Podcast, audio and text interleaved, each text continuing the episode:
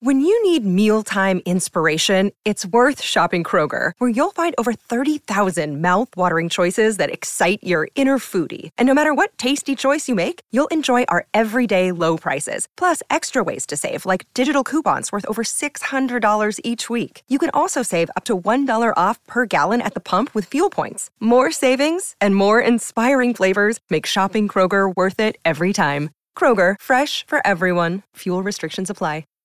Hello, everyone, and uh, I hope you are having a great holiday season if you're listening to this when this is released. Uh, if not, hello, future people, and uh, I hope you are having a good year yourselves. So, this will be the last episode of 2021, and uh, I wanted to thank everybody for listening this year.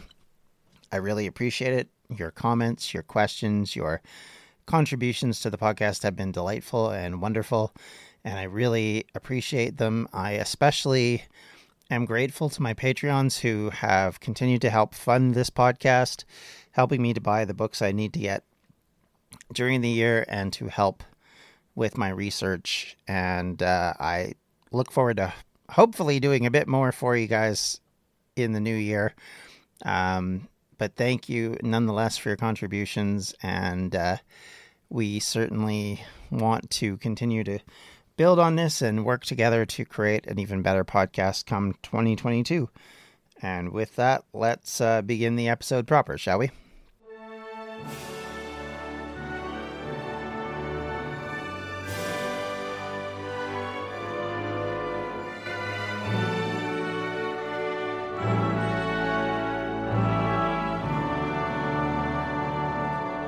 Welcome back to the Welsh History Podcast, episode 158 the March to Bosworth. As the winter of 1483 84 began, Richard III was burning figurative bridges. He had commanded his fleet to attack the Breton ships in the Channel, to seize them, and generally to create chaos on the seas in punishment for France's support of Henry during the Buckingham Rebellion. The move was one made by a man of a hot temper and one who did not seem to understand the way medieval politics had worked for the past few hundred years. The reality was that for the Bretons, this now gave them the ability to outwardly support Henry Tudor and stop the continued negotiations with England. Richard may have tired of the blackmail, but he would pay for his decisions with his life, because without the Breton support, we would likely not get to Bosworth. The irony for those Britons who had fled to Gaul or Francia, now supporting another British descendant to attain the Kingdom of England is not one that is lost on me. Certainly, it wasn't lost on the people in Breton nor in Wales, where this loyalty and continued alliance had been possible in the past. The fact that things have changed over the last nearly a thousand years since this happened doesn't change the fact that there were still connections and still a common language and a common sense of purpose. And uh, combined with that, Francis's loyalty to Henry was remarkable even through all this. Henry, on the other hand, had slowly been changing tactics. Gone was the man looking to get back in the good graces of the Yorkist king. Gone as well was the political players who were looking to oppose him.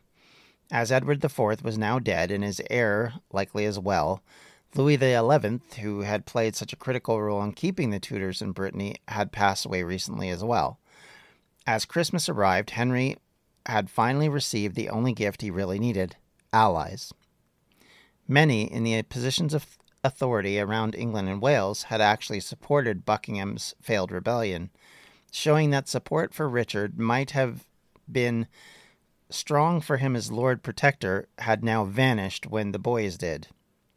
He might have gained the throne, but he also gained a great deal of hostility, in part because he supported northern lords and northern nobles to some degree over the southern ones, which also presented a problem for him.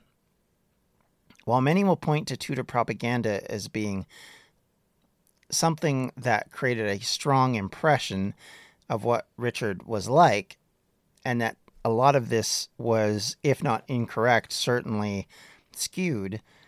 The one thing that it did not erase was that generally it was pretty obvious he wasn't well liked. He was not even tolerated by people who had supported his brother. His kingdom hung on a knife's edge within months of his accession because he was so unloved or even respected. That doesn't mean that he could not have been a good king or that he could not have gained their trust and respect in time. There are a lot of historians who view Edward I as a good king, if you avoid the Welsh and Scottish parts. So, realistically, you can have a good king eventually, given time and ability. But what is pretty clear is Richard III was not an effective king, and his downfall was that he could not build alliances with people who did not trust him. Richard, after the rebellion, had taken out his revenge, having his former friend Buckingham executed, calling him the most untrue creature living. He also executed his brother in law, Sir Thomas St. Leger, and a number of other nobles fled from Richard's version of justice. Most fled to France or Brittany, and in so doing looked to the final obvious choice to combat the king and his allies. Henry Tudor was no longer a political prisoner being hauled around western France. He was now the only remaining heir apparent to challenge Richard for the throne. Richard rewarded his northern nobles with lands in the south, from the lands he confiscated amongst the nobility who had rebelled against him, and some of whom obviously had been killed, something that once again created enemies amongst those who saw him as rewarding his northern adherents, as they would call it.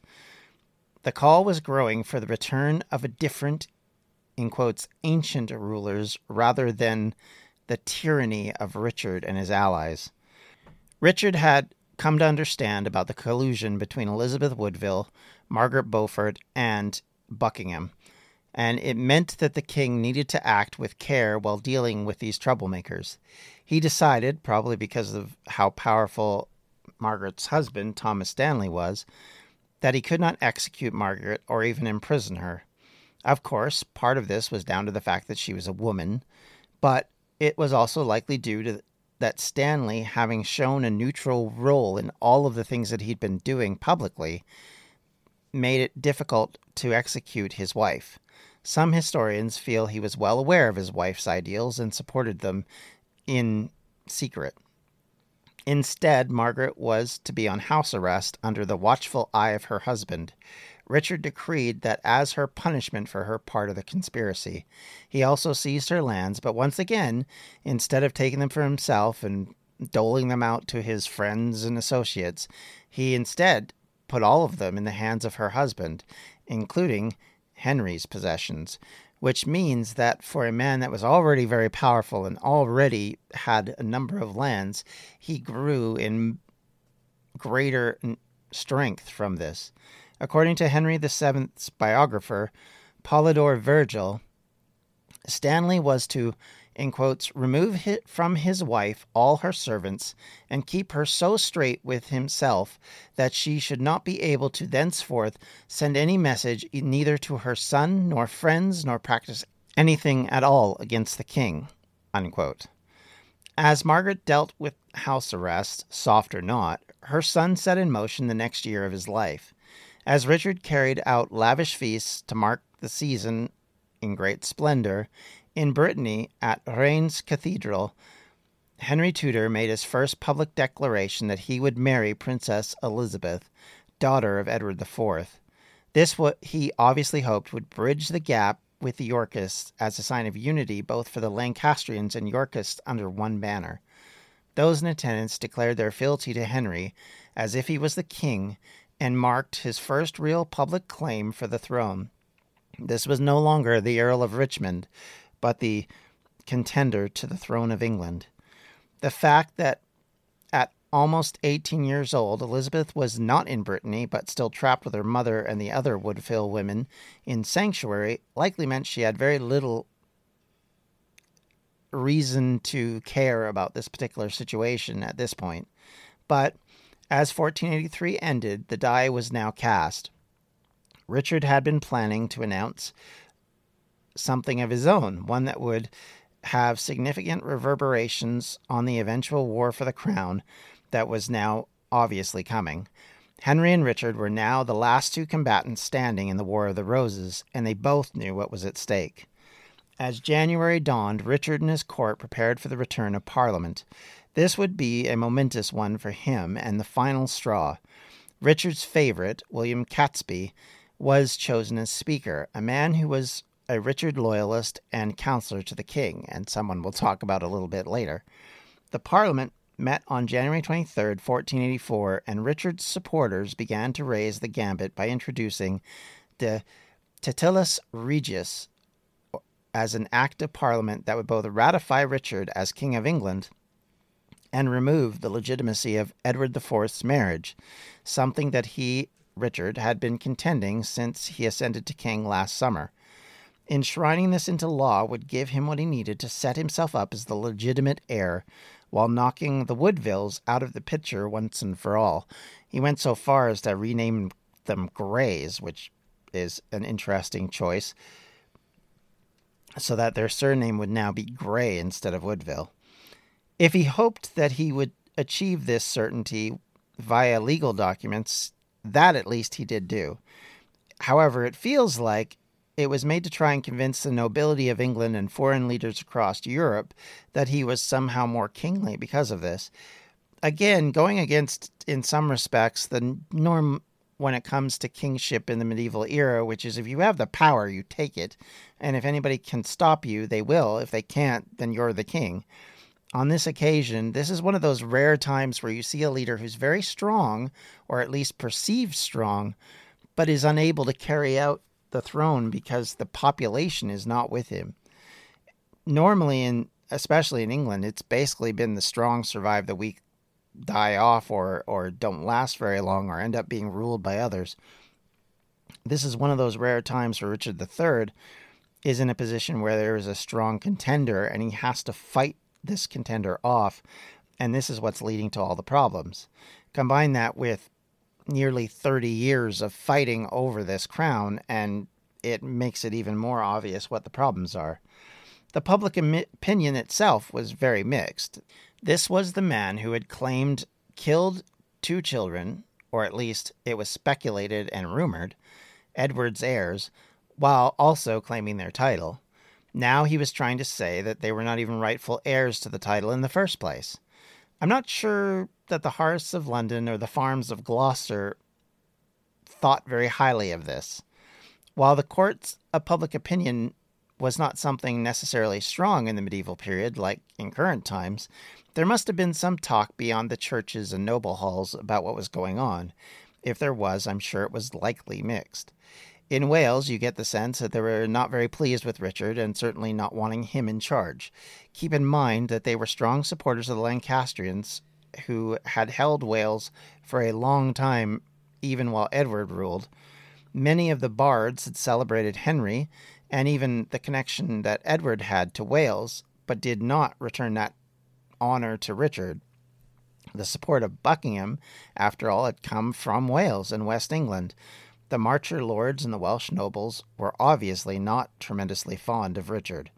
Likely it was this animosity which continued the pot boiling while Henry continued to lay the groundwork for his return to Britain. Richard tried to make people happy by changing some of the laws which made Edward unpopular, including the right to have and be offered bail, reforms to land tenure system, and importantly, the removal of the forced loan or tax called a benevolence that Edward had put in place and had made a lot of people very angry. The hope being that by doing these things, it would make the people look at Richard more positively. If so, I would argue it probably failed. The king also tried to build a bridge with the remaining Lancastrians by reburying Henry VI in Windsor. If you're like me and eating healthy is a bit of a problem, let me bend your ear a little bit to eat stress free this spring with Factor's delicious, ready to eat meals. Every fresh, never frozen meal is chef crafted, dietitian approved, and ready to eat in just two minutes. Choose from a weekly menu of 35 options, including popular options like Calorie Smart, Keto, Protein Plus, or Vegan and Veggies. Also, discover more than 60 add ons every week, like breakfasts, on the go lunch, snacks, and beverages to help you stay fueled and feel good all day long. What are you waiting for?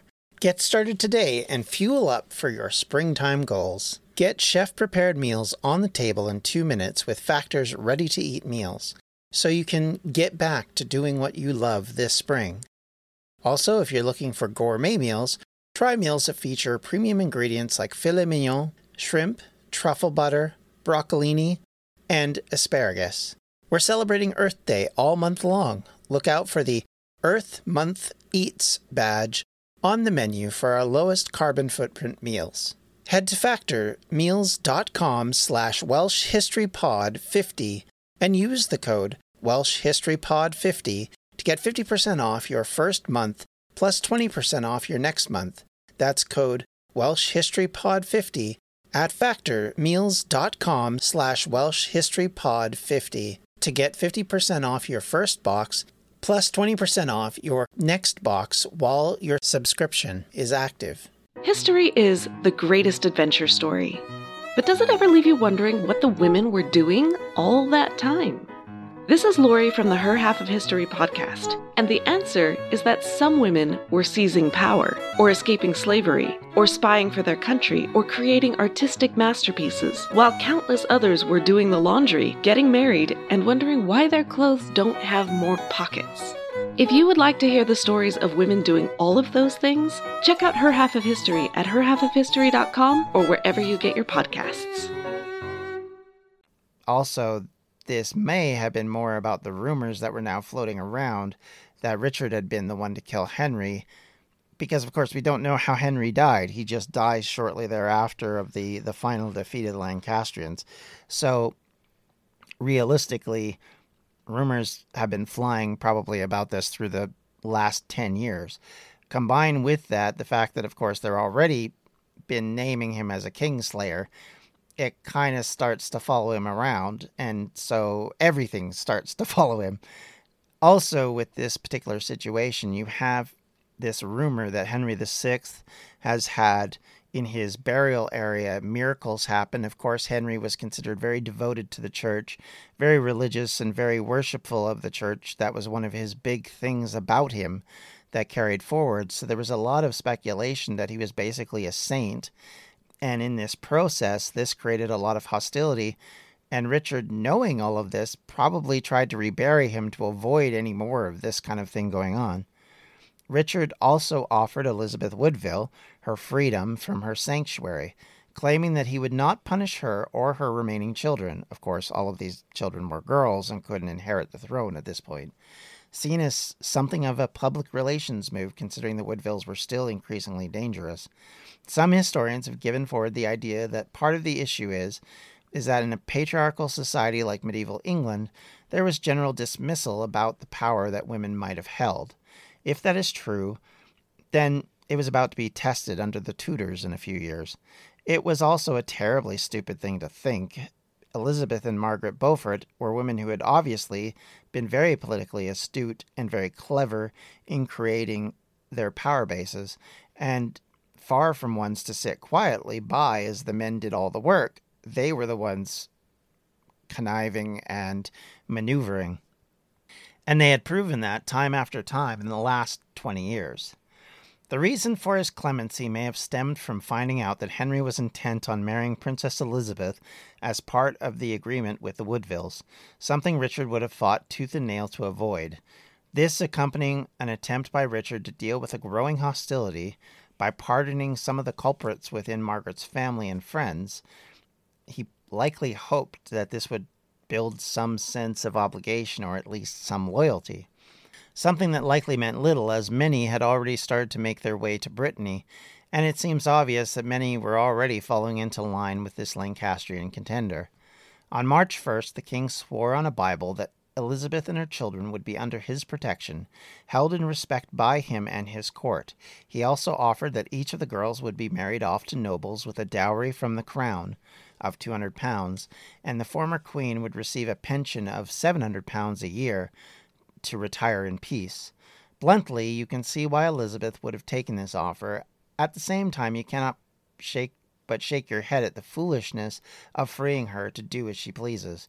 She was already very dangerous while being held in her effective prison.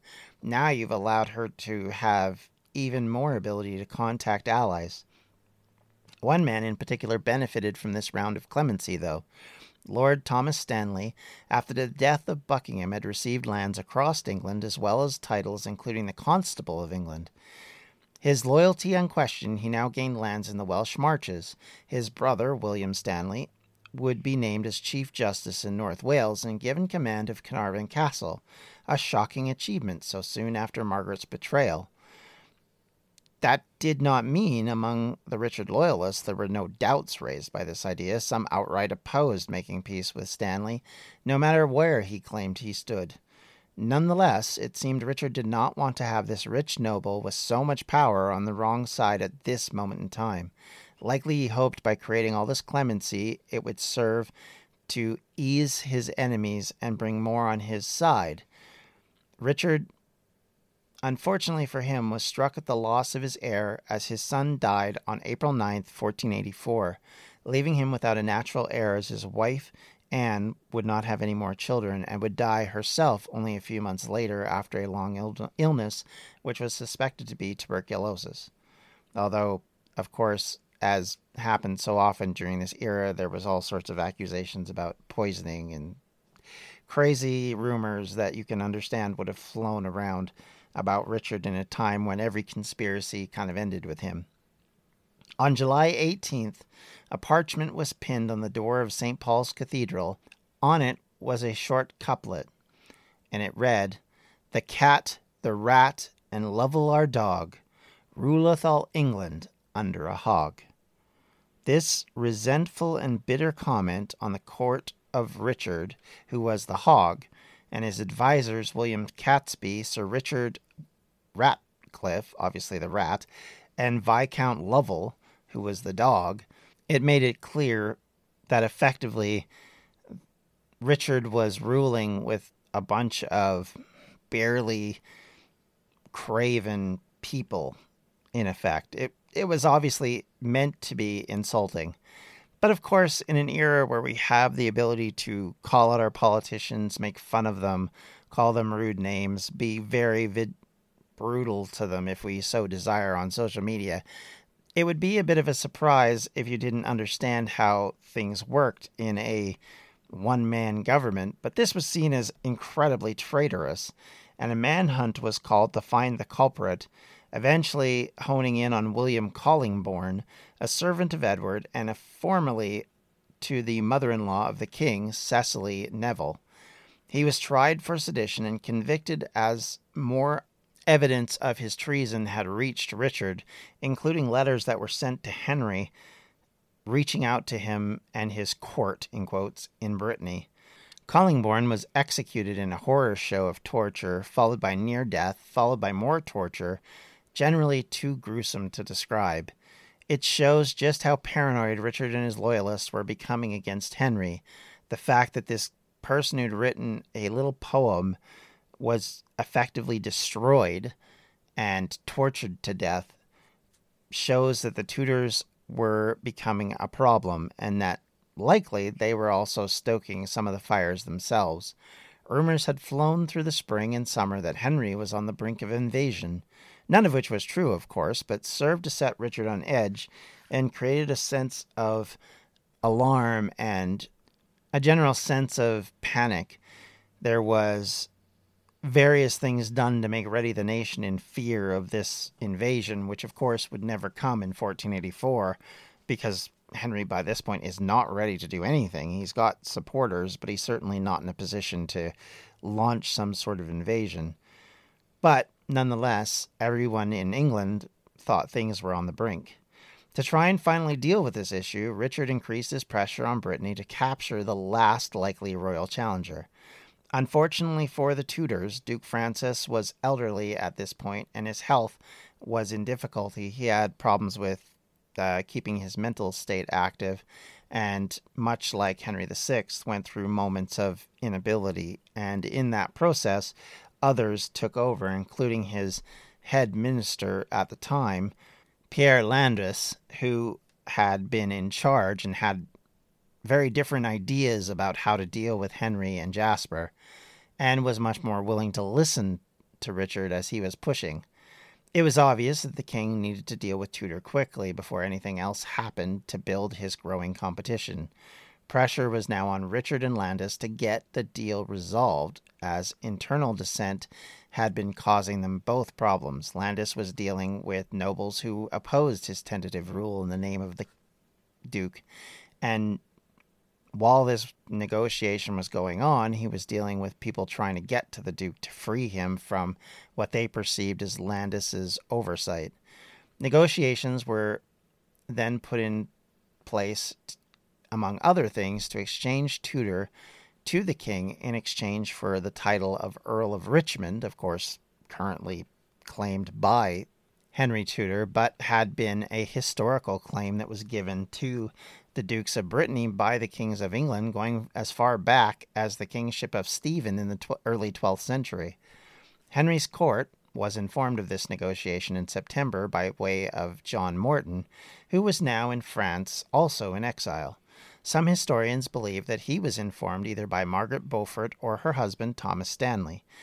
Obviously, Stanley would likely know of the negotiations due to his position in the court, and either he had told his wife, who then took her own actions, or likely he helped to get the news out, as Morton was a firm ally of the Beaufort and uh, Stanleys. Jasper and Henry and the court in exile fled Brittany in a desperate attempt to escape to France and to the border town of Rennes. Shortly after this arrival in France, King Charles VIII called him to his court, where they were to hold a meeting with Henry and he would treat him as an equal, as a fellow monarch. This, of course, was likely more about tweaking the nose of the King of England than it was about actually respecting Henry. But nonetheless, in honoring Henry, it gave even more legitimacy to him and allowed him to present himself as the king in exile. In October, the remaining English lords and retinues who were trapped in Brittany joined Henry after Duke Francis regained his health enough to punish Landais for his part in this conspiracy with England, and swelling the forces of Henry, which of course was hard to ignore. At this point, Henry had gained about 500 nobles who he had around him from both the Lancastrian and Yorkist sides, something of a coup already, if we're honest. Of course, France, being France, immediately committed to help Henry take England as the, in quotes, rightful king. By November, Henry received another boon as the Earl of Oxford, who'd been held in Calais since he had lost control of the city to Edward, was able to escape with the help of a few key nobles who also defected to Tudor. Oxford was a firm Lancastrian, which had put him in a position of power within that group. He had also been a very clever and able military tactician, something that also was frightening if you were on Richard's side, and one thing that Richard had tried to avoid. In fact, Richard had tried to, once he realized what Henry had done in fleeing to France, tried to have Oxford moved to England to avoid this particular turn of events, but in reality, it alerted Oxford and those loyal to him, and thus he was able to escape. Oxford, of course, had more usefulness as he wasn't just a good military man, but also very much his courtly ability was respected as well. Thus, his abilities to create relationships with France and with other kingdoms made him also a formidable ally. So, having him alone was a masterstroke for Henry. Largely, the other side effect to having Oxford is that he brought with him troops, something that now gave Henry legitimate ability to take out and attack Richard, something that now brings the French on board even more because, of course, now there is an actual active group that can oppose him and the French and the Bretons will both support that. Now, both the Yorkists and Lancastrians, at least the ones that were not loyal to Richard, were united about something, and that was their hatred of Richard III, and had begun preparations to defeat him as the decisive new year of 1485 dawned and the march to Bosworth would begin in earnest. All of Richard's fears were about to come true. Henry was the true opponent and a formidable one, with former leaders from both Henry VI and Edward IV supporting him, and with powerful families across England, Wales, and in France and Brittany, nobles and monarchs supported him. And with that, I'd like to thank you for listening. I hope you have a great end of your December, and I wish you nothing but the best for 2022. Thank you all so very much. If you have any comments, questions, or concerns, you can reach me at the Welsh History Podcast at gmail.com, or you can follow me on Twitter at Welsh History Pod, or on Facebook, you can join our little community at facebook.com forward slash Welsh History Podcast. And as always, if you'd like to help out financially, you can join our Patreon at patreon.com forward slash Welsh History. Thank you, everybody. Have a great day. Take care. Bye bye. This has been a Distractions Media production, and for everything we do, check out distractionsmedia.com. Hey, podcast listeners, I'm Paul Brandus introducing my podcast, Countdown to Dallas. It's a fascinating, in depth look at the seemingly unconnected events that led to the assassination of President John F. Kennedy. It's based on my book of the same title. In that book and in this podcast, I go all the way back to 1939 when Lee Harvey Oswald was born into a troubled and dysfunctional family. I'll follow his transient and often violent teenage years and young adulthood, painting a fuller picture of the man who would later become Kennedy's killer. I also take a look at events unfolding in that era, like Cuba and Vietnam, and I'll unpack the conspiracy theories too, not one of which has ever been conclusively proven. Subscribe to Countdown to Dallas at evergreenpodcasts.com or your favorite listening app October 31st.